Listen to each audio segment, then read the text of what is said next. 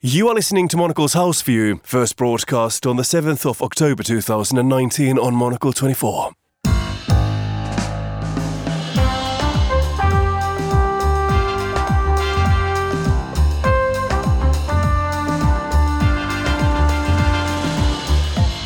This is Monocle's House View coming up today the Turks do not view the Kurds as an ally. They view them essentially as a terrorist organization. And the fact that they're allowing this situation to happen, the United States, that is, means that this is going to be a big problem, not just for the Kurds and the Turks, but probably have regional ramifications. As Donald Trump promises to clear the ground for Turkish intervention in northeastern Syria, we'll ask what abandoning the Kurds means for peace in the region. My guests Holly Dagres and Robert Fox will discuss that and the day's other news, including a violent response to protests in Iraq, and with Extinction Rebellion once more taking to the streets in London, we'll ask if demonstrations have taken on a new meaning in the modern world. Plus, Trudeau's ratings are unchanged, and new research published by McGill University in Montreal late last week revealed the scandal died out in online chatter after just three days. Monocle's Thomas Lewis asks why outrage can't always be sustained. I am Markus Hippi. Monocle's House View starts now. Welcome to the show. I'm joined today by Holly Dagres, a non resident fellow at the Atlantic Council and editor of Iran Source blog, and Robert Fox, defense editor at London's Evening Standard. We begin in the Middle East. The White House has given the green light to a Turkish military operation in northern Syria, effectively abandoning Washington's longtime military partners, the Kurds. This move is expected to infuriate many within the US military and amongst Washington's European allies.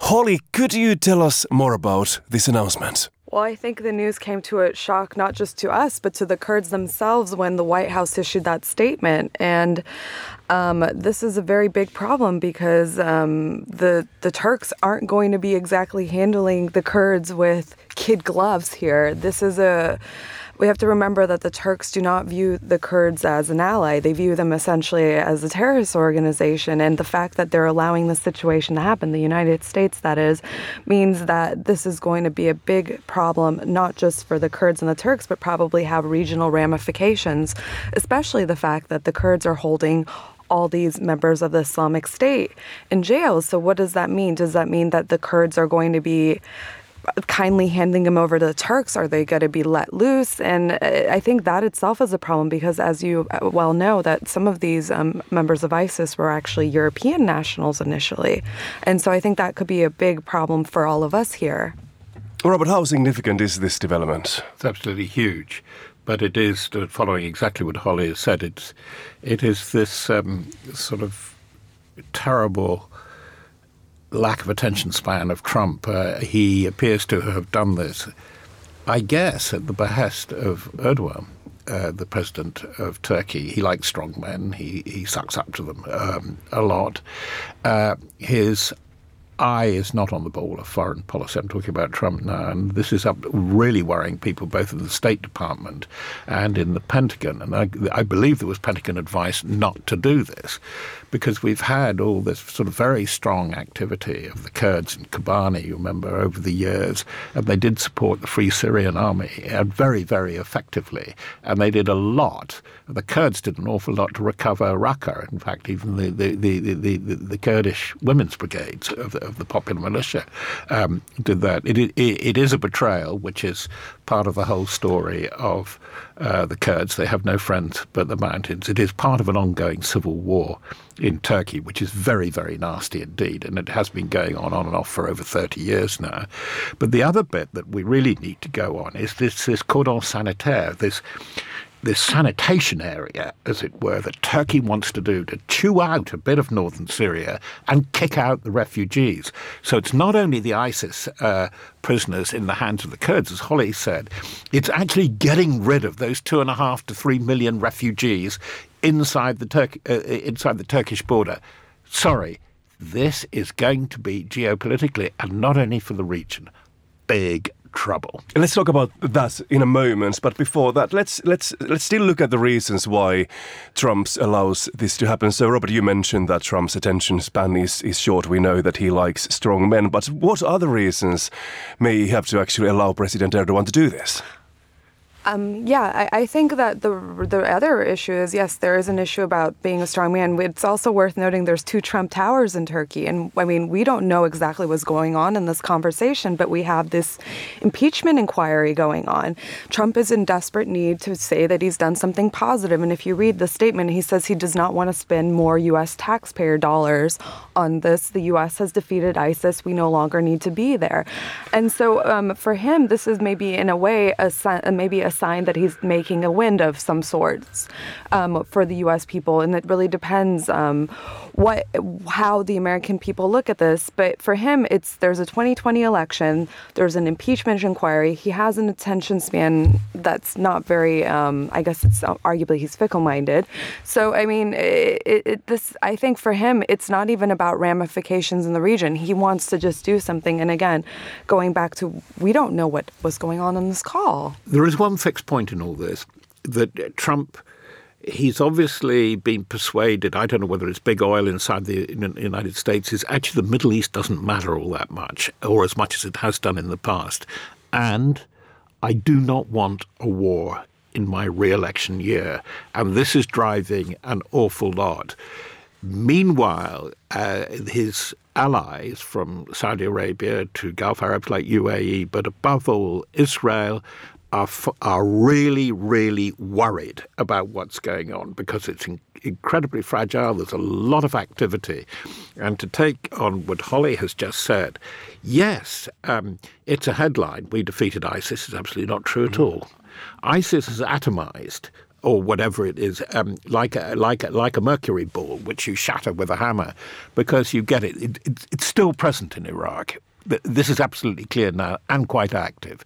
It is still present and very present, the franchise, not hardwired in a, in, in a command diagram, but you have got this pro ISIS element uh, north of the Hindu Kush, um, in the steppe, in, in across the stans, which is becoming a stronger and stronger element. They are extremely professional. Sorry, it's also the fickle lack of attention span of international media, everything is so concentrated down on social media. The big international reporting, look at a, a, magazine, I'm afraid, like The Economist now, is very now you see me, now you don't. It's very patchy, but there's a lot going on there still. What does all this mean for the Kurdish, the relations between the US and the Kurds, and and also to the relations between US and, and many partners who are wondering what the White House is doing now? Well, I mean, the Kurds here, I mean, I think they are looking at this and saying, well, we don't have any allies. The, U.S. are not solid partners in this. And like um, Robert said, their only friends are really the mountains in this situation. And so I think when you're, uh, one would hope that they're looking at this also and saying, well, this is only a Trump administration sort of thing. But I mean, for the time being, as long as Donald Trump is president of the United States, I think the United States will be interpreted as not a reliable ally, whether it's with dealing with the Kurds or other regional issues. I mean, he hasn't been able to deliver on any of his promises. Some will say, oh, he opened a Jerusalem embassy, but it was actually the consulate with a sign that says embassy in Jerusalem and some higher walls. He hasn't done anything useful for the region. He's looking utterly incoherent. And actually, I won't use the fatal words that were used at the beginning of the Bosnian or the Balkan crisis. Now is the time of Europe. But to the Kurdish enclave, for instance, in northern Iraq, Europe actually that includes Britain as well, is very, very important indeed. They've got to get off their backsides now and work out an independent policy of Trump because the, the, they protected these people. The Kurds have, have had low cards throughout history, but particularly after the settlements at the end of the First World War, of which all this is a legacy and they're damn good at asymmetric guerrilla and terrorist warfare themselves. Do you think we're going to be seeing that kind of an independent policy at some point, and who who should basically instigate it?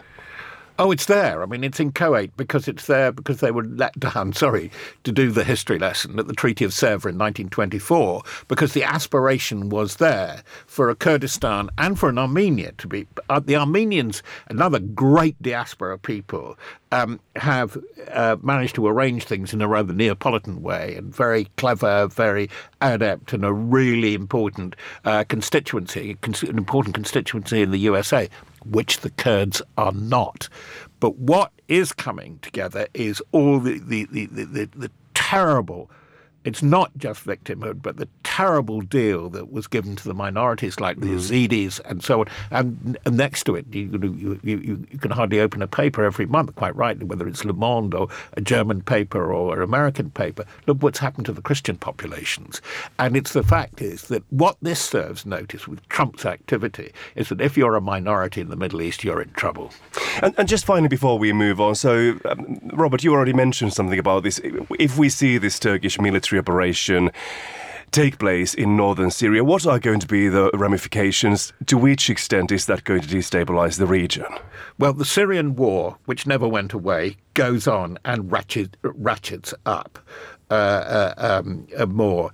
This then brings into the people that really think that they run the strategy for the rump Assad actually military regime, and that's Russia and Iran, and it's what they're going to say about it, which is which which is going to be very interesting. Are they um, going to want to squash?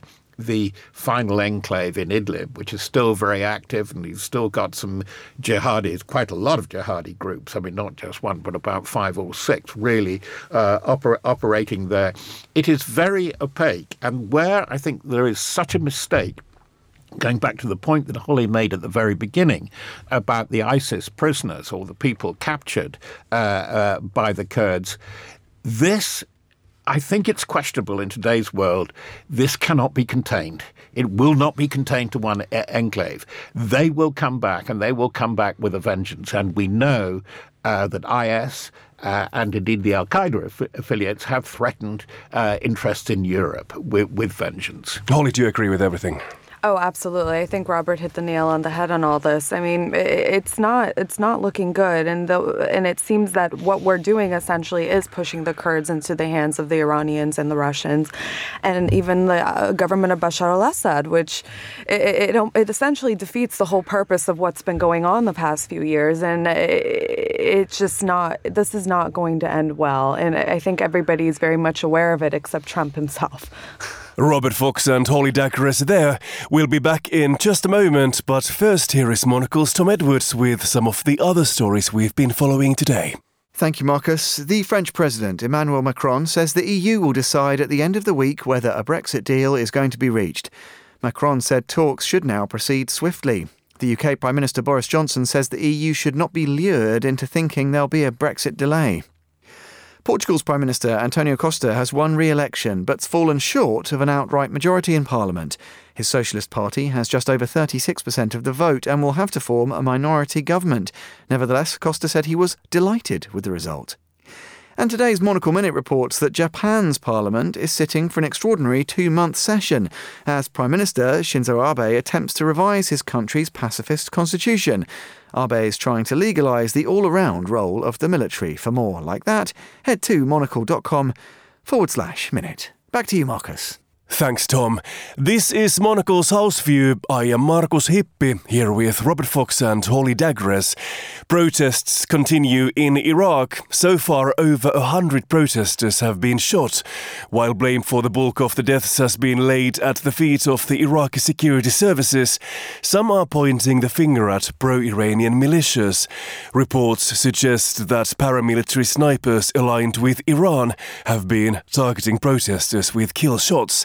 Holly, what do you make of these reports? How credible do they sound? I mean, uh, uh, when it comes to Iraq, uh, Iran has had its hand in the country over the years because of the vacuum of the 2003 Iraq War. But at the same time, the bigger picture is that these are protesters being killed, regardless of who they're being killed by. I think that this is kind of being uh, excused. We are in a region where authoritarian governments are known to shoot protesters and then blame others for it, and or usually the foreign hand, and in this case being Iran.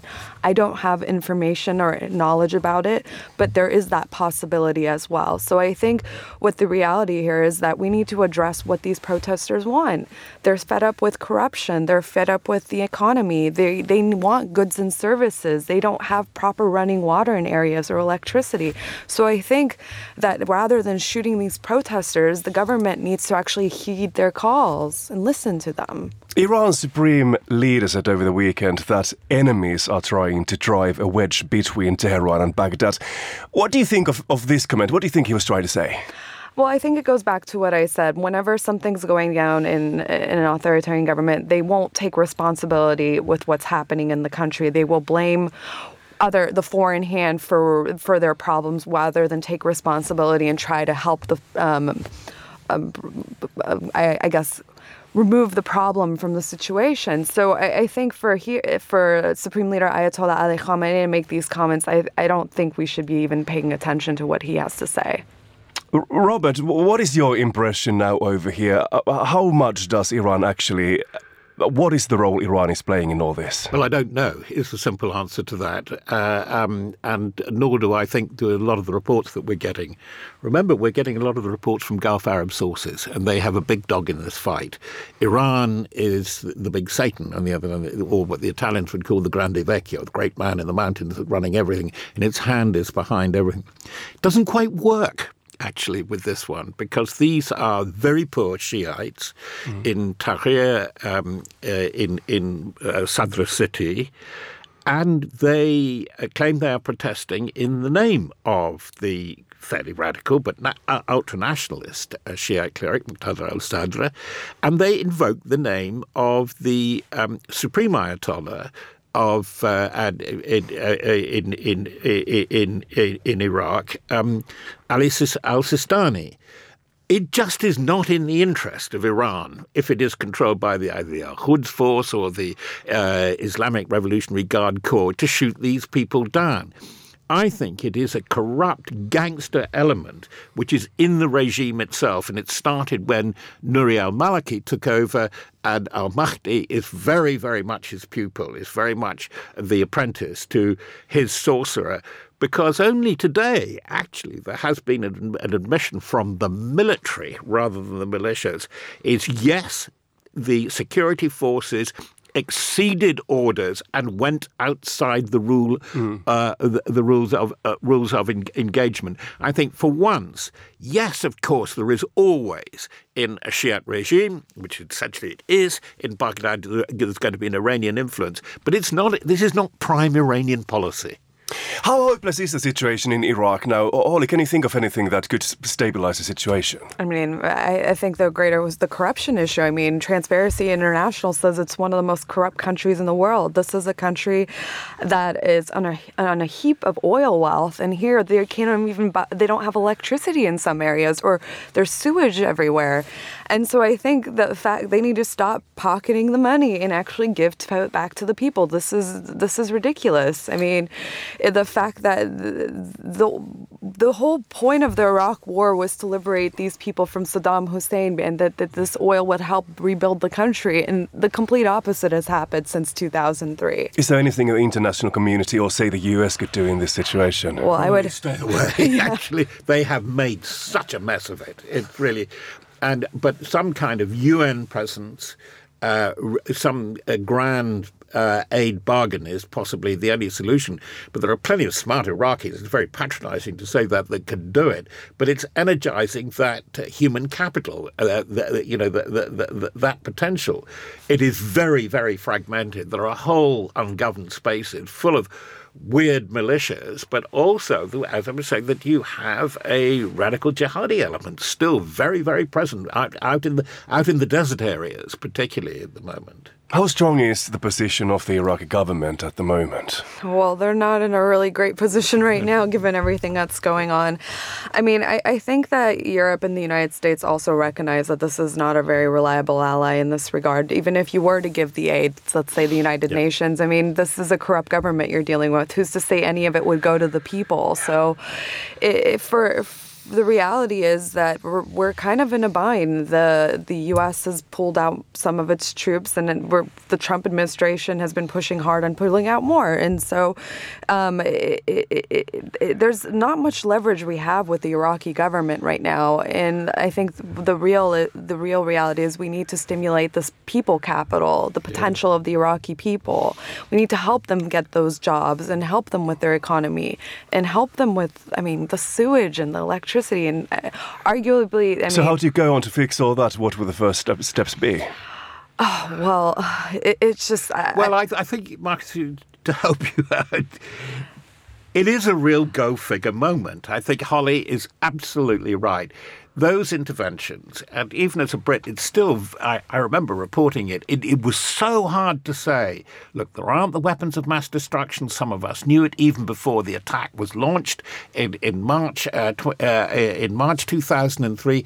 Equally, the absolutely half baked approach at nation building in Afghanistan, and the two go together. So the tide has gone out on intervention, humanitarian intervention. The thing that Tony Blair was so big on, and he thought it made him a secular uh, global messiah of aid and intervention. It doesn't work. But the opposite doesn't work retreat and isolationism because it doesn't it, it doesn't serve you at all. And that's what the right the hard right particularly in the anglo-saxon world and even the, what seems to be the democratic governments of Trump and Boris Johnson seem to be harder right. They haven't really got to grips with this. They are part of a global economy and part of the global economy is is global aid and security how are you going to do it without invading and making a mess of it, as you did in Iraq and Afghanistan? As I said, I'm afraid, uh, uh, Markus. Go figure. well, we have heard about protests in Iraq already, and regular listeners will know that we have been giving detailed coverage of the ongoing protests in Hong Kong. The West is also seeing citizens take to the streets.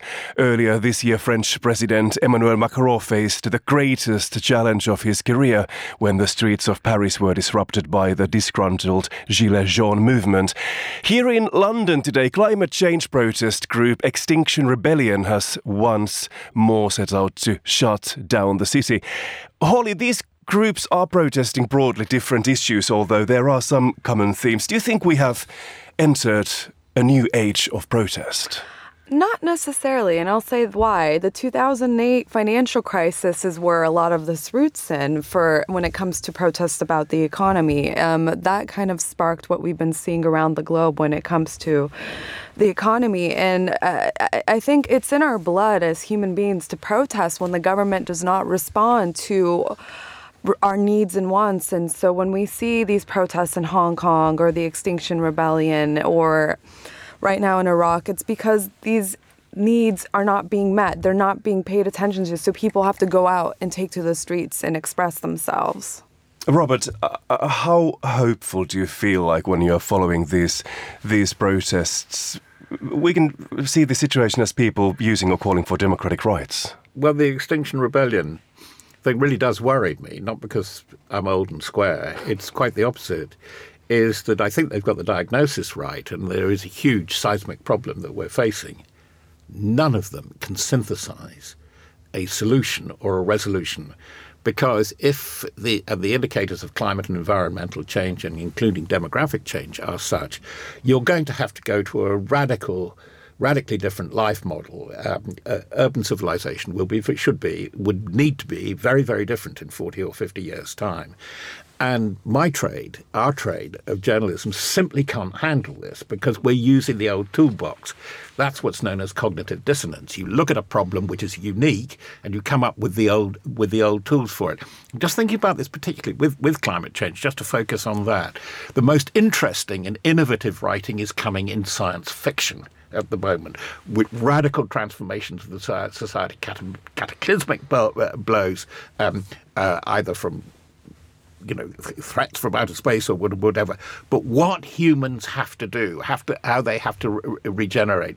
The interests of conservatism are so strong, and I would mm. just use a four-letter word which uh, indicates it, and it is coal that you look at an economy or a governance like Australia, it's completely fixated on this totally destructive uh, material.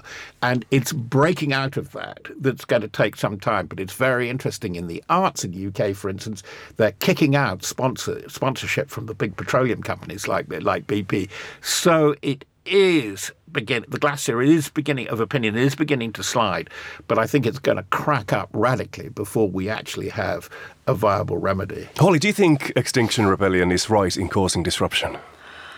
Uh, I, I, it's hard for me to comment on that. I think that there's a bit of there is some ex, there's a bit of extremeness to what they're doing, but at the same time, their argument is that this isn't extreme measures they need to take for things to change. But I don't think that's the way of moving about things. I think we need to engage people more. I mean, look at Greta Thunberg. She doesn't have people angry and pouring fake blood on walls. That's not really.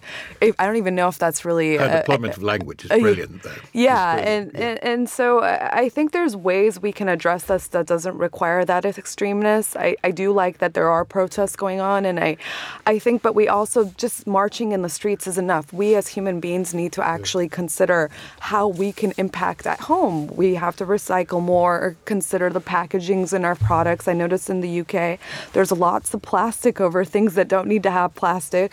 So I think there's little measures that we at home can also take to contribute. Holly Dagres and Robert Fox, thank you very much.